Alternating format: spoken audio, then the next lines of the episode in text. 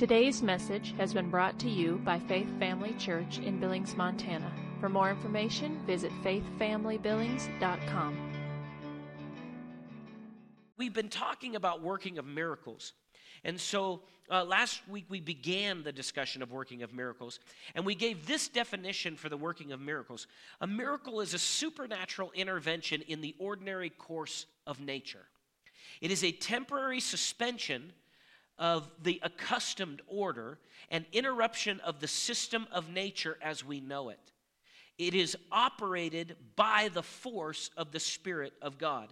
And so this evening I want to continue looking at some of the passages that we didn't, weren't able to get to last week. Um, uh, on the working of miracles. I also want to continue to encourage you to read 1 Corinthians 12 and 14 through this series. We probably have maybe three more after tonight, possibly two more as far as uh, services on this series. So uh, continue to read 1 Corinthians 12 and 14. We need to realize that the gifts of the Spirit are for everybody, they're not just for a few select people in the church, uh, ministers or anything uh, in that category. They're not just for the fivefold ministry, they're for everybody in the body of Christ. And so, when it comes to the working of miracles and it comes to the gifts of the Spirit in operation, it's a matter of being available. It's a matter of, of, of being open and available to the Holy Spirit to, for Him to be able to operate through you. So let's look at John chapter 6. We're going to look at John chapter 6 first. And this is where we have the, uh, where Jesus fed the 5,000. John chapter 6, verse number 5. And this is the working of miracles in operation. Again, the working of miracles is this it's an interruption of the system of nature as we know it. It's a temporary suspension of the accustomed order that is operated by the force of the Spirit of God. So we see in John chapter 5, or John chapter 6, verse number 5, we see it says this. Let me get there.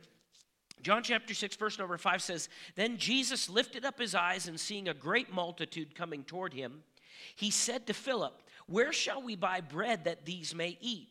Verse 6 says, But this he said to test him, for he himself knew what he would do. Philip answered him, 200 denarii worth of bread is not sufficient for them, that every one of them may have a little. Verse 8 One of the disciples, Andrew, Simon Peter's brother, said to him, There is a lad here who has five barley loaves and two small fish. But what are they among so many? Then Jesus said, Make the people sit down. Now there was much grass in the place, so the men sat down in number about 5,000. Now you need to realize this that was 5,000 men. So that doesn't include the women or the children. So it's possible that there was 15,000. It's possible that there was 20,000 people there. And so we have five barley loaves and two fish. And we have anywhere from 15 to 20,000 people that want to eat. And it says this And Jesus took the loaves, and when he had given thanks, he distributed them to the disciples, and the disciples to those sitting down, and likewise of the fish as much as they wanted. So, this is the working of miracles. We know, naturally speaking, that five loaves of barley and two fish do not feed 15 to 20,000 people, especially do not feed them until they don't want anymore, until they're satisfied. So Jesus performed a working of miracles here and multiplied the fish and the bread. So when they were filled, it says in verse 12, he said to his disciples, Gather up the fragments that remain so that nothing is lost. Therefore they gathered, gathered them up and filled 12 baskets with the fragments of the five barley loaves which were left over by those who had eaten. Then those men, when they had seen the sign that Jesus did, said, Truly, it, this is truly the prophet who is to come into the world. So, what do we see here? When we bring God whatever we have in faith and honor, He takes it and multiplies it. God is not interested in us being the supply, He is interested in us in showing faith and humility. So, this is what I find interesting. Um, Jesus basically, in this working of miracles, they just brought to Jesus what they had. I think sometimes we overestimate uh, or even try to accomplish what God wants to accomplish in our own ability when we need to be yielding to the gifts of the Spirit, the working of miracles. This, God desires to show Himself in ways that interrupt the natural order of things. God desires to show Himself in ways that uh, cause uh, people to be uh, shocked by what they see. He desires to do things in such a way where people look at it and the only conclusion that they can come to is that's a miracle. And so we see it's not for us to be the miracle. It's not for us to come up with the power. It's for us to be available. And we see here the working of miracles uh, came to pass because obviously the Father had Jesus to work with, but he had a group with him that was willing to uh, uh, cooperate with him in the multiplication of the fish and the barley loaves. If you look at verse 11 again, you'll see this. It says that Jesus, after he took the loaves, it says he had given thanks, he distributed them to the disciples and the disciples to those sitting down. So there was, be, there was a handoff taking place. So Jesus had given thanks, and I, have actually heard some teaching on this. Uh, uh, in a meeting one time by a, a minister who is a Greek expert. And give, the giving of thanks, actually, here, he referenced that it had to do with Jesus continually worshiping the Father. And out of that came this continual flow of the kingdom of heaven into the earth, and it multiplied that fish and those barley loaves. And so there, every time the disciples turned around, there was never a lack. They knew how many they started with. They, this was not sleight of hand, it was a working of miracles. Let's look at another one Acts chapter 5. Acts chapter 5. I like this one. Acts chapter 5, verse number 12. This is Peter's shadow. Now, we, we say this was Peter's shadow healing, but we know it wasn't a shadow healing because if it was just a shadow healing, uh, everybody would be trying to get in a shadow that was sick but it was the healing power of God. And this is the working of miracles. It's a combination because you actually have the gifts of healings here too. And what you'll find is in all the gifts of the Spirit that they actually just end up overlapping. Uh, the word of wisdom and word of knowledge will often flow in uh, prophecy. Word of wisdom and word of knowledge will flow uh, in, in uh, visions, in revelations. And so you'll have these things and they'll overlap. Even working of miracles, gift of faith, and gifts of healings will work together. Acts chapter 5, verse number 12 says, And through the hands of the apostles, many signs and wonders were done among the people. And they were all with one accord in Solomon's porch. Now, there's a few things I want to point out here. Yet none of the rest dared join them, but the people esteemed them highly. And believers were increasingly added to the Lord, multitudes of both men and women so that they brought the sick out into the streets and laid them on beds and couches, that at least the shadow of Peter passing might fall on some of them. Also, a multitude gathered from the surrounding cities to Jerusalem, bringing sick people and those who were tormented by unclean spirits, and they were all healed. Notice they were all healed. I want to point out a couple of things here concerning the working of miracles here. First of all, there's something that I see in conjunction with these healings. The first thing is this in verse 12 they were all in one accord. They were all in one accord. Uh, I believe if you go back to 1 Corinthians chapter 12 and 1 Corinthians 13 and 14. Now, we're not going to go back there and read it right now but later on. I believe that high levels of the gifts of the Spirit in operation happen when there's high levels of unity. High levels of unity in the Spirit. Now, what I mean by that, and actually, uh, when we had the Holy Ghost meetings this last uh, weekend, uh, Pep hit on this a couple of times. But he talked about the importance of having a right heart attitude toward people and toward leadership. And something that I noticed in reading this today is that, uh, that first of all, the apostles were doing signs and wonders, which is a kingdom command. We're given that commission in Mark 16, which we'll touch on a little later. But, but it's a kingdom command. But notice they were all in one accord in Solomon's porch. Now, we may look at that and go, oh, we're all at Faith Family Church in one building. But we can be in one building and not be in one accord. We can absolutely be in one building and be in absolute discord. The thing about it is, and this is uh, uh, the example that the best example that I've heard is like a symphony. If you can have multiple different instruments in the symphony, but if they're all playing whatever they want, it doesn't sound good. I don't know if you've ever been, I know uh, Kylie, my oldest, when she was little, she was in Billings Youth or- Orchestra. And so we, uh, every once in a while, they'd have these, uh, the kids join up with uh, the Billings, some of the Billings, uh, some of the adults that played in the orchestra, and they'd do these concerts. And the concerts were, uh, I believe, fundraisers for the Billings Youth Orchestra and stuff like that. I could be wrong on that, but I think that's what it was. And so we'd go to these things. And at the beginning, uh, before they actually went to play all their different uh, uh, songs that they were going to play, everybody would be prepping their instrument and they'd be tuning their instrument. So they're all playing different notes. They're all adjusting their strings. They're all doing all these things at once. And as they're doing this, it sounds absolutely horrible. It just there's no unity unity at all. There is there is an orc. I mean, they're sitting in the right seats. The, uh, the, the, the conductor is up, uh, kind of prepping uh, their, their uh, music and stuff like that, getting ready. Uh, everybody's sitting where they're supposed to be sitting. But they're all playing something different. And it sounds horrible. And sometimes I really do believe this. I'm not getting after our church necessarily, but just encouraging us.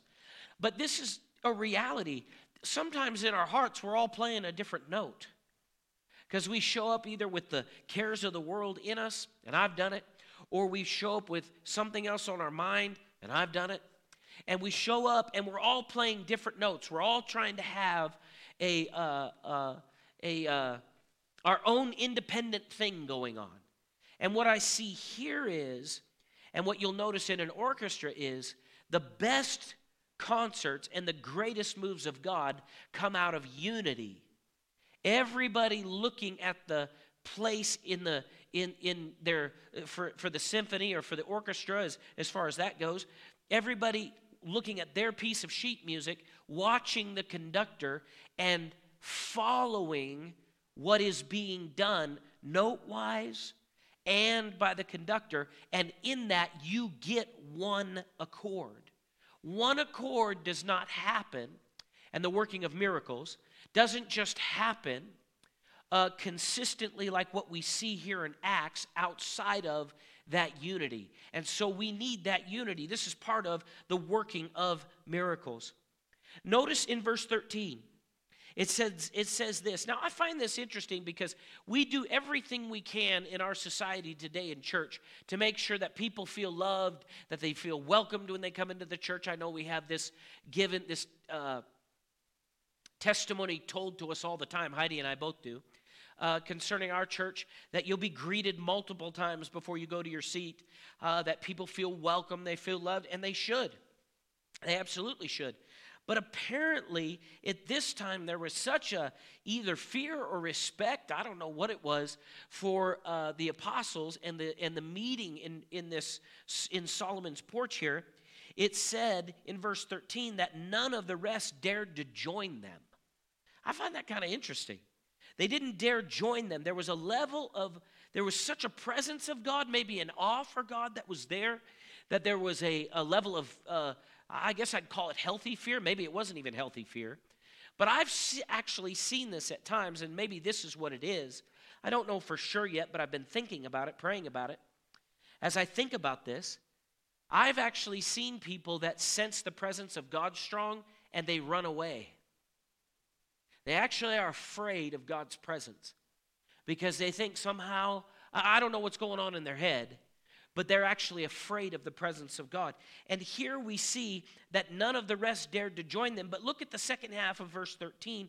But the people esteemed them highly. The people esteemed them highly. So we have here that the people had a level of respect for the leadership and for the apostles in this area. So, what do we have? We have a group of people that are in one accord, and we have a group of people that have esteem, they have honor and respect for one another. And out of that, what do we have? We have signs and wonders being done. And then, as we scoot down into verse number 15, it says that they brought the sick out into the streets and laid them on beds and couches that at least the shadow of Peter passing by might fall on some of them. That means that somewhere along the line, somebody exercised faith and the working of miracles got into, into operation to where the anointing of the Holy Spirit reached out as far as Peter's shadow. And if he just walked by, people, that shadow would touch people and they would be healed. Now, look at this. You're not talking about people that, you know, have a, a hangnail. You're not talking about people necessarily that have a, a, a headache. You're talking about people that were laid on beds and couches. These people are so sick that they have to, even though they're outside, they can't stand. They have to lay down. And the working of miracles begins to operate. And when it does, it revitalizes heals, strengthens, brings a, a, a whole strength back into their body to where they can get up and walk away from that bed or that couch, from that place of sitting or lying down, and they're completely healed. And God still desires to do this today. This is the working of miracles. I love verse 16 again. Also, a multitude gathered from surrounding cities to Jerusalem, bringing sick people and those who were tormented with unclean spirits, and they were all healed.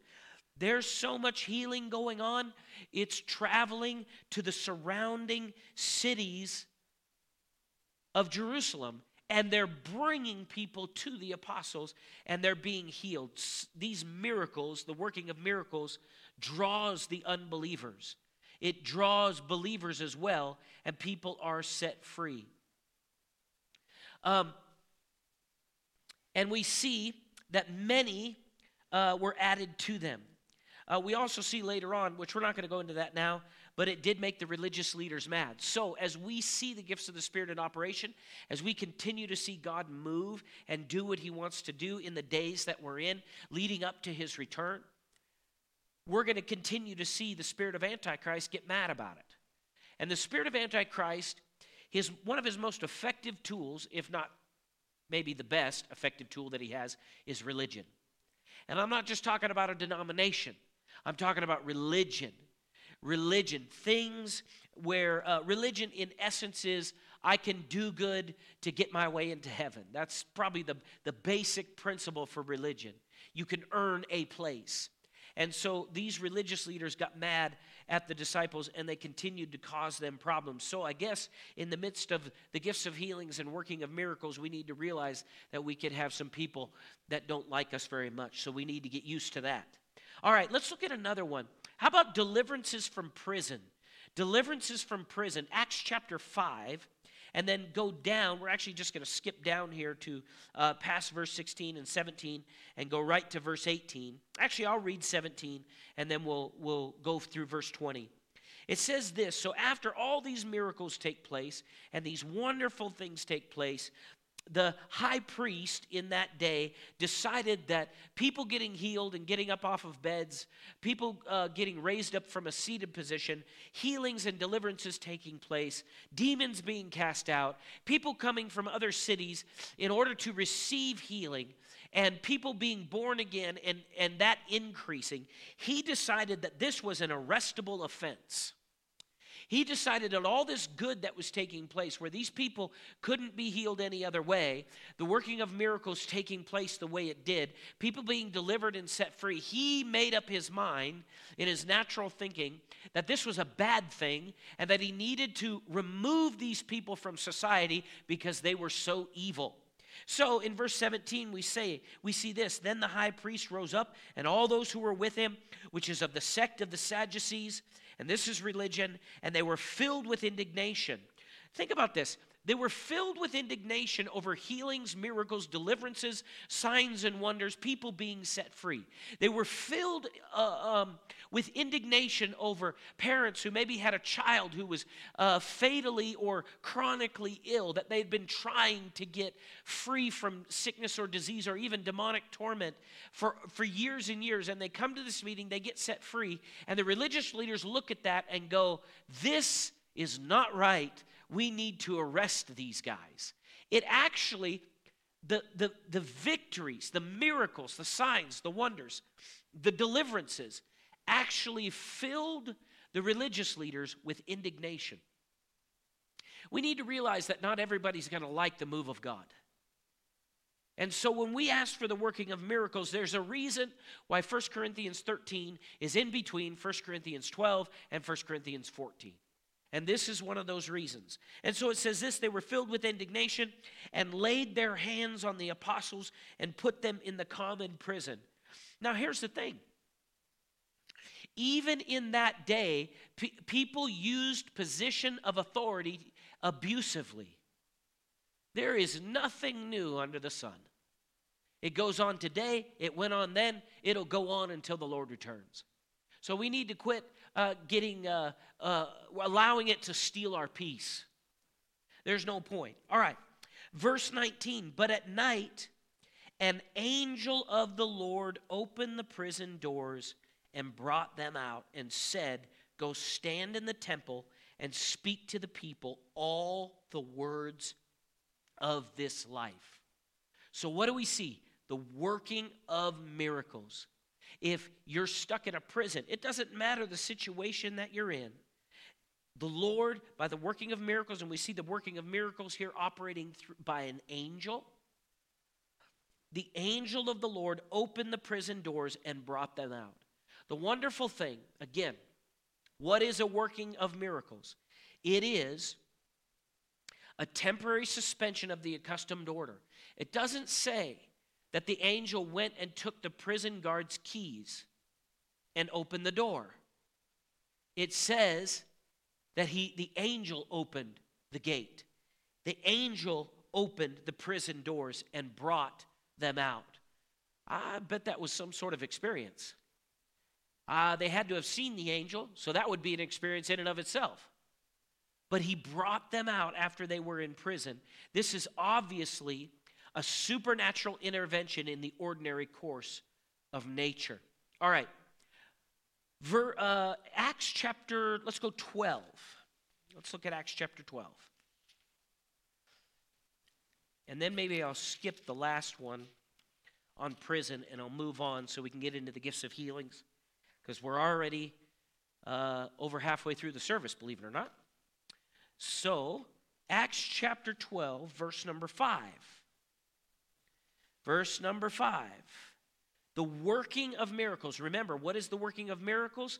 It is a miracle is a supernatural intervention in the ordinary course of nature, the ordinary course of how things work and operate.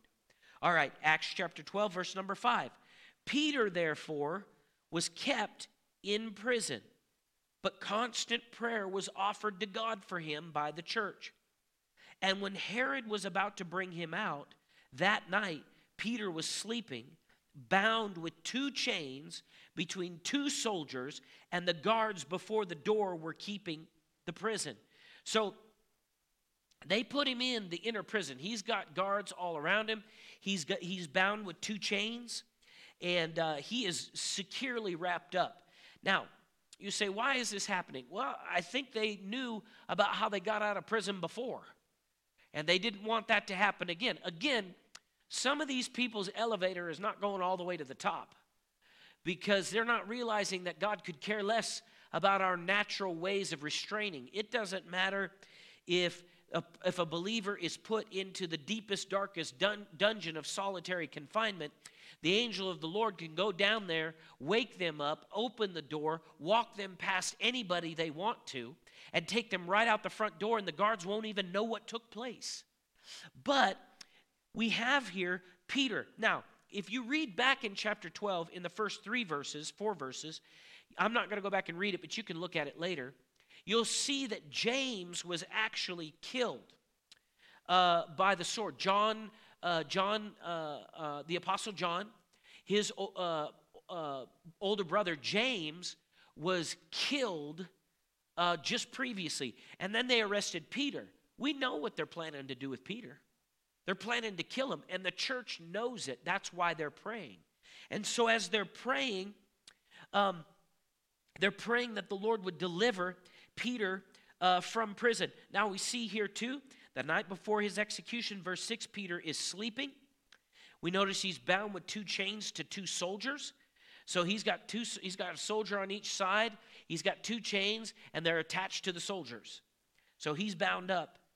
And uh, and there were guards before the door uh, that were keeping the prison.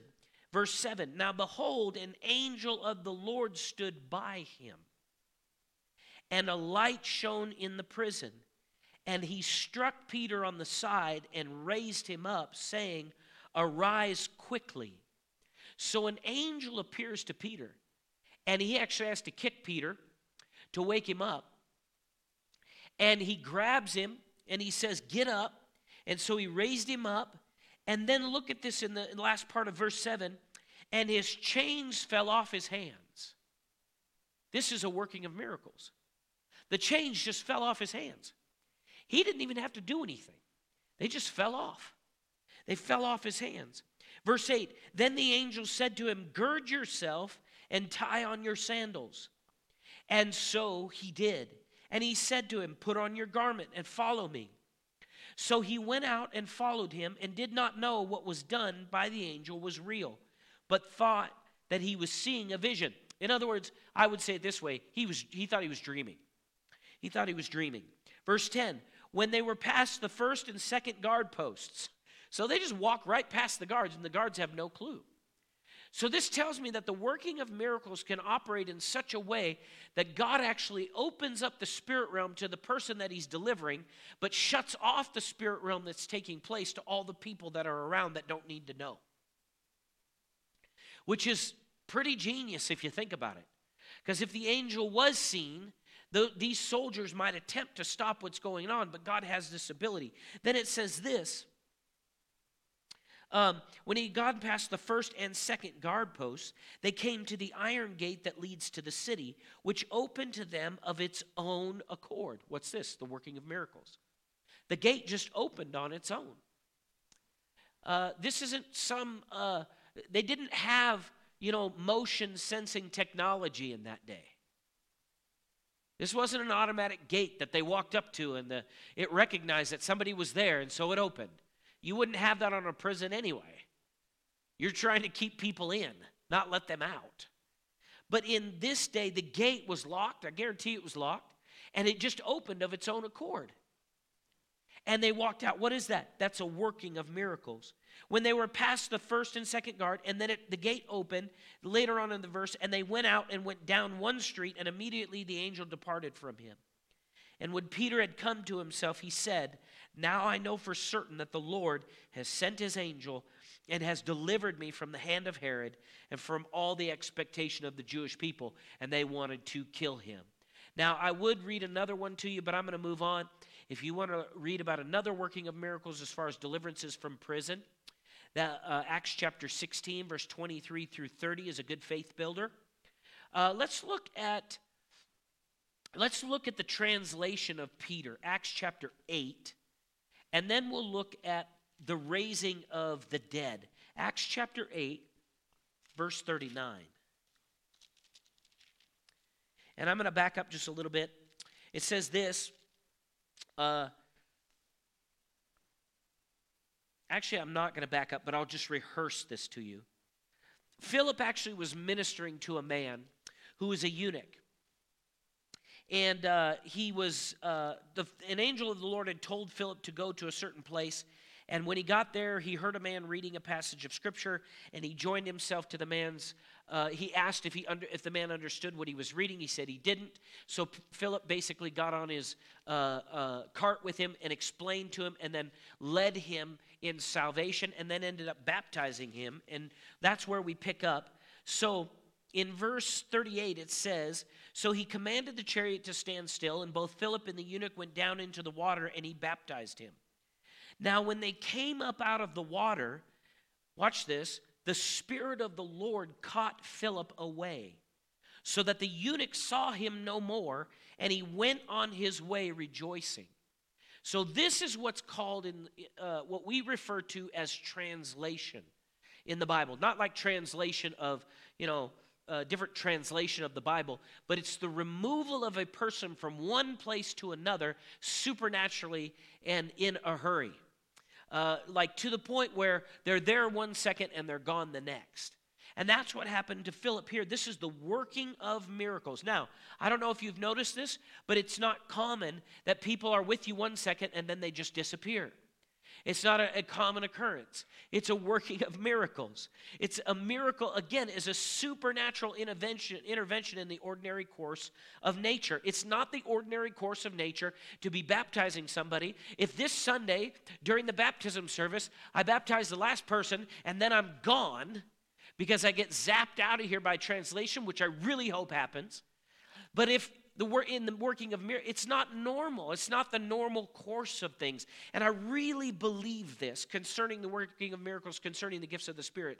We need to expect and desire God to do these things as a body. Just like the first verses that we read, that we need to uh, uh, be in unity, be in honoring one another, uh, be in submission, in order, in, in structure, in decently, and in order in what we're doing, believing God because I know God desires to pour out His Spirit more than we desire it. He desires to operate and have these gifts operate more than we desire for them to operate. And so we see this here Verse 40, why did, now, Philip wasn't just, you know, taking trips to take trips. All right? There was a purpose behind him being translated. Verse 40, but P- Philip was found in Azotus, which apparently was near there, but a different uh, place. And passing through, he preached in all the cities till he came to Caesarea. So he wasn't just, you know, it wasn't just to take a trip. He was moved to another place and then started preaching. It doesn't say exactly what he avoided or the reason why, but that's why the Lord did it, and that's the working of miracles. Let's go to Acts chapter 20, the raising of the dead. I'm not going to actually read about Tabitha. There's another raising of the dead in Acts chapter 9, verse 36 through 42. You can look at that later. Uh, if you want to jot that down, and that's a, a working of miracles there. But Acts chapter 20, verse 9 through 12, and this is this is uh, Eutychus was raised from the dead. Acts chapter 20, verse number 9 says this. I like this. Uh, uh, uh I like this uh, uh, story or this testimony here of what took place. It says this. now, the, on the, I'm going to start in verse 7. But now, on the first day of the week, when the disciples came together to break bread, Paul, ready to depart the next day, spoke to them and continued his message until midnight. There were many lamps in the upper room where they were gathered together, and in a window sat a certain young man named Eutychus who was sinking into a deep sleep. He was overcome by sleep, and as Paul continued speaking, he fell down from the third story and was taken up dead. So this young guy's three stories up. He's listening to Paul preach, and apparently it was a uh, teaching session. I don't know if it was just really long. I know he ended up speaking all night because he was planning on leaving, so I think he was trying to get as much into the people as he could. But as he's teaching, Eutychus actually falls asleep, falls out of the window, and lands and dies, lands on the ground and dies. And so we see here that he, he was taken up dead. Verse 10 says this But Paul went down, watch this, fell on him embracing him, said, Do not trouble yourselves, for his life is in him. And then, verse 11, when he had come up, he he had broken bread and eaten and talked a long while, even till daybreak, he departed. And they brought the young man in alive, and they were not a little comforted. Now, I don't think this is the normal thing that we do. In fact, I know it isn't. When somebody falls out of a window and dies. But this is a working of miracles. Look at the operation of God that takes place here. After Eutychus falls out of the window, it says immediately Paul went down the outside stairway. This is one commentary, and threw himself upon the young man, throwing his arms around him in a tight embrace. Now, the man died. You know, today we would say, don't touch him, don't move him, wait for somebody to stabilize his neck, you know, all of these different things. But look what Paul does here. And I'm not saying those things are wrong. I'm just saying that's natural thinking. If we're going to have miracles, we have to get outside natural thinking. We have to get over into another realm. Now, they know this guy's dead. But Paul, he goes down and he actually threw himself upon the guy. So he kind of lays on the guy and then wraps his arms tight around him. And obviously, he was praying during this time. And then he says this don't panic, his life is in him. Don't panic, his life is in him. Now, that tells me that our body is just a tent. Because if he was what we call dead, his body was lifeless. If your body is lifeless, it means you've departed. But Paul wraps himself, wraps his arms around this guy, falls on him, wraps his arms around this guy, and prays and I guess commands his life, his spirit, his soul to get back into that body. And it does. It says this his life returned to him. Now, life here in the Greek is psuche which means also, or uh, which also means soul or person. But in this case, it means physical life. Apparently, the people had already started noisy lamentations. In other words, they had already kind of gotten worked up. And so that's why Paul said, Don't worry, it'll be fine. Of course, anybody, you see somebody fall out of a window and die, you're going to have people get all worked up. It's going to happen.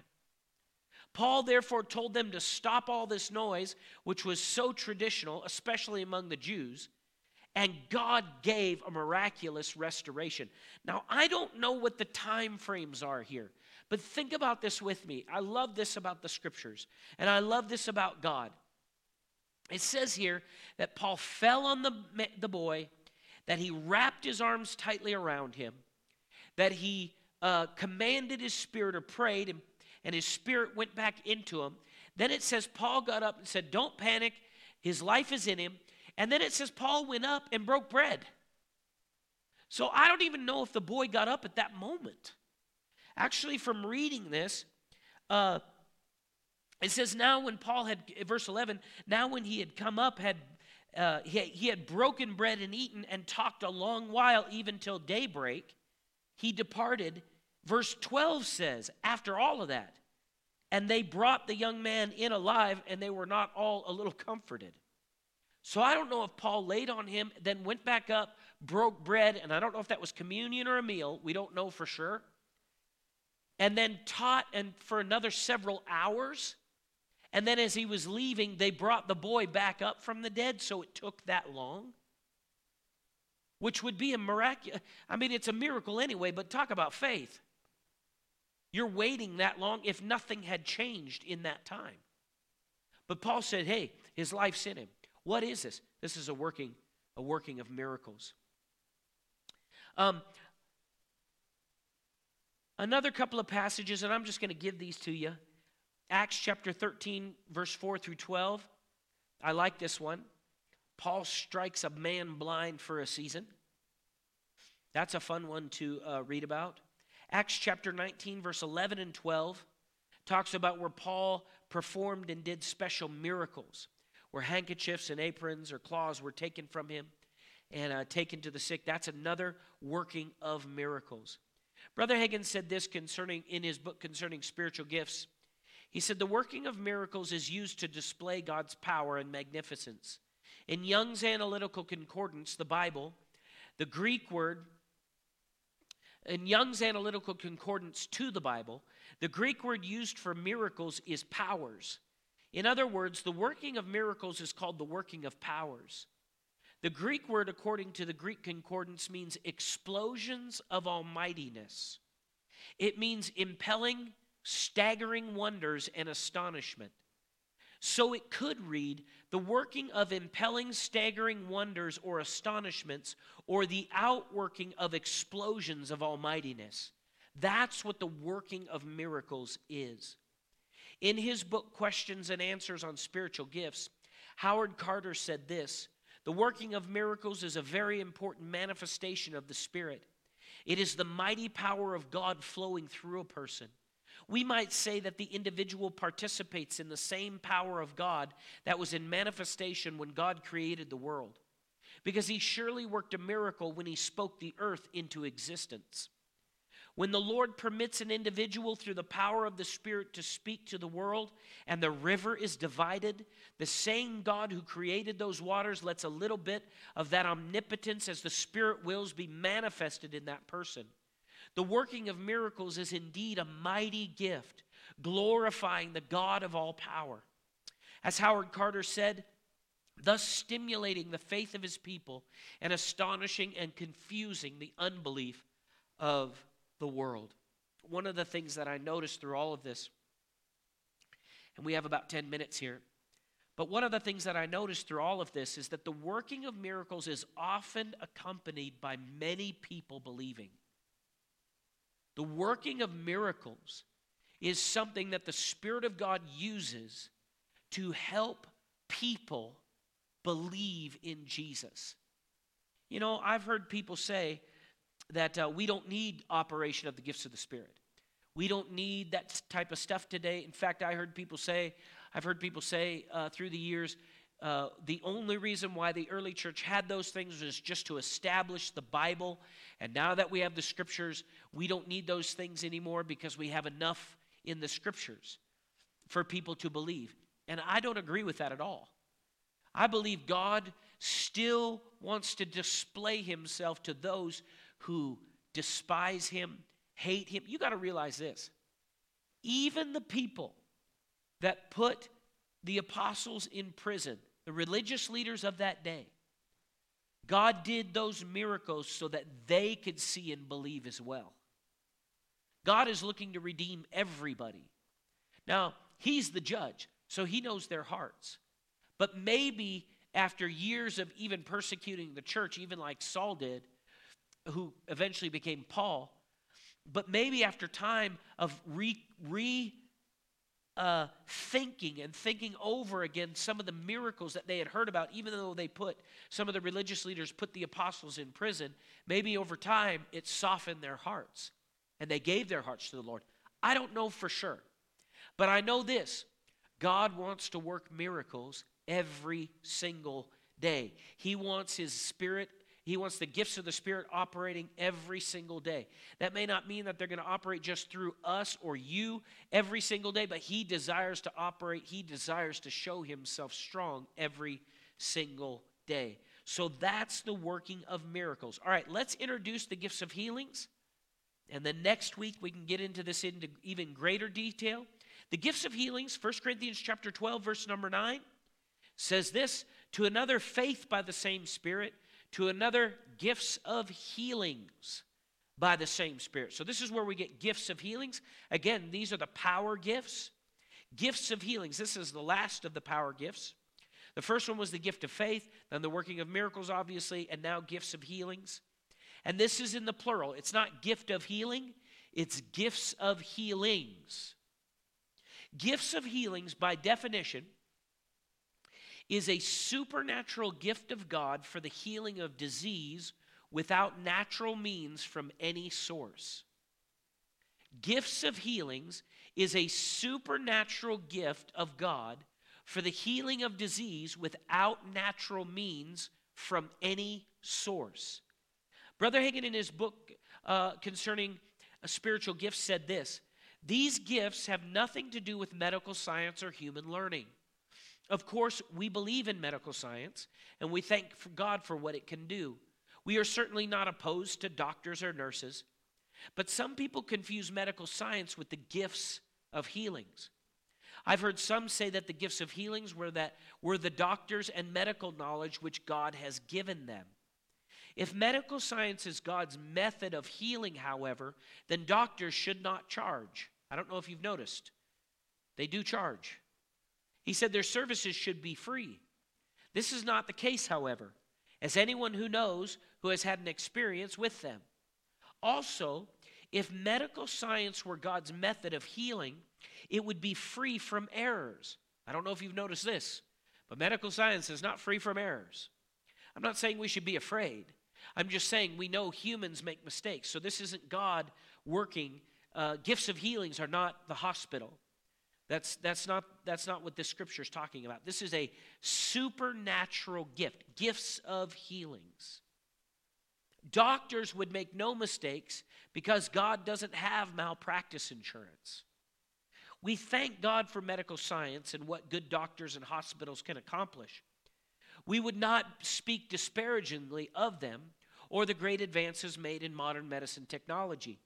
We also thank God for the many good Christian physicians who have the interests of their patients at heart and minister skillfully to them. But supernatural healing comes not by diagnosis or by prescribing treatment. It comes by laying on of hands, anointing with oil, or sometimes by just by speaking the word. I believe in natural healing and I thank God for it, but I also believe in supernatural healing. So, the gifts of healings, again, is a supernatural gift of God for the healing of disease without natural means from any source. Gifts of healings are manifested through another person to you. Gifts of healings are manifested through another person to you. All the healing is done by God, of course, but the difference is in the channel He uses to accomplish your healing. So let's look at a, a, a passage of Scripture here on this Matthew chapter um, 4, verse number 23. This is an example of gifts of healings. Matthew chapter 4 verse number 23. One thing I notice about Jesus and his ministry, and even the apostles, there was a lot of deliverance and healing going on in their ministries. And we need to believe for a lot of deliverance and healing. We need to believe for deliverance from demon, the demonic. We need the, these gifts, we need to be expecting them to operate, desiring them to operate. And it's not just the preacher's job. You know, people sometimes think, well, I have a job. Uh, we all have our functions, okay? But we all are called to something more than our daily functions, and that's to operate in the kingdom of God. That's to operate in His gifts, and we have to be open to those. That's why we're learning about them. Matthew, because they're going to increase more and more around here. You just sit and watch. You be a part, you be expecting, but you watch, you'll see it's going to increase in this church. It's going to increase all over the world. And I know that. And I know I hear, sometimes I say these things and people, I can hear people, I can almost hear their thoughts. They go, well, it's going to happen all over the world. And the prophets are saying it. Look, I'm excited for what the prophets are saying. I'm excited that it's going to happen all over the world. I know it's going to happen through the church. The glory of God is going to be coming from within the church, but the glory of God is going to cover the earth like the waters cover the seas. Now, here's the reality, though I don't need a prophet to tell me that I can have this. I don't need a prophet to prophesy it. I'm thankful that we have prophets. I'm thankful that we hear from the Spirit of God. But we got the Word of God right here that says it, and that's enough. And we need to step out in faith as, a, as people of God, uh, adjusting our thinking and the way we operate, believing for miracles to take place, believing for healings to take place. So, gifts of healings. I just want to encourage you with that. Matthew 4, verse 23 says this and Jesus went all about Galilee. So he went all about Galilee, teaching in their synagogues. So he's teaching the word, preaching the gospel of the kingdom. So he's preaching the gospel of the kingdom. So what do we see here? Jesus was a teacher and he was a preacher. He was both. I heard a testimony one time. I know this is a side note. We got a couple of minutes here, but Jesus was. Uh, I heard a testimony one time about when Jesus or when Jesse Duplantis went to heaven, and uh, he actually heard Jesus share to the multitude that was there, and he said he preached better than R.W. Schambach. Now, for those of you that have no clue who R.W. Schambach is, I am so sorry for you because you should know who he is because he's a great man of God. But it might be outside your generation. So I encourage you to YouTube R.W. Schambach so you can see how good of a preacher he was. And he's probably still a great preacher even in heaven today. But phenomenal preacher, really could get people wired up. But we see here that Jesus was a preacher. He wasn't just a teacher, he was a preacher too. And he's preaching the gospel of the kingdom. Now, what was included in this message? Verse, the last part of the verse, and healing all kinds of sickness and all kinds of disease among the people. Healing all kinds of sickness and all kinds of disease. What is this? This is gifts, plural, of healings. This is gifts of healings. He healed all kinds of diseases or all kinds of sicknesses and all kinds of diseases. You know, sometimes people say, Well, I just have a very unique kind of disease or sickness. That's okay because Jesus heals all of them, even the unique ones. Now, if you look at this, sicknesses specifically has to do with an illness, but diseases have to do with weaknesses. So he heals all kinds of weaknesses and sicknesses. So I just want to do this today, uh, or tonight as we're closing. I want to do this. I actually just want to pray. Um, I'm going to close my computer down here and just believe God as we're closing here for miracles to take place and healings to take place where you're at right now. So I don't have the ability to uh, you know, take time to ask and uh, get on the uh, online feed and find out all the requests. But I just want to pray a general prayer right now because it's 8 and we're going to wrap it up here. And uh, I just want to pray a general prayer um, and believe God with you for healing. So if you need, I don't care if you have COVID, I don't care if you have, you know, the flu, I don't care if you have a cold, I don't care if you have cancer, heart disease, kidney problems. Okay, all kinds of sickness, all kinds of disease. There, we covered them all. So, just wherever uh, you are at right now, let's pray together and agree in faith concerning healing for your body. Even if you want to put your own, or if you're with your family, if you want to have them lay hands on you, or put your own hand on your own body where you're at, I'm just going to pray for you right now as we close. Father God, in the name of Jesus, Lord, I thank you for your healing power. Lord, you said it's recorded that in, in Matthew 4 23, that you went about and you you preached, you taught the kingdom, the gospel of the kingdom, and you healed all sickness, all kinds of sickness, and all kinds of disease. Lord, there is no sickness or disease represented uh, by those watching today or who may watch later that you have not healed and have not provided healing for. So we just speak right now in the name of Jesus to all kinds of sickness and to all kinds of disease, and we command you to leave bodies right now in Jesus' name. Bodies be healed, whole, and strengthened. Where miracles are needed, be whole in the name of Jesus. Where healing is needed, be healed, strengthened. Pain, leave. Uh, uh, hindrances and pain uh, weaknesses leave bodies now in the name of Jesus Christ. Father, we just thank you for it in Jesus' name. Amen. Thank you for taking the time to listen today. If you would like more information about Faith Family Church, including service times and location, visit faithfamilybillings.com.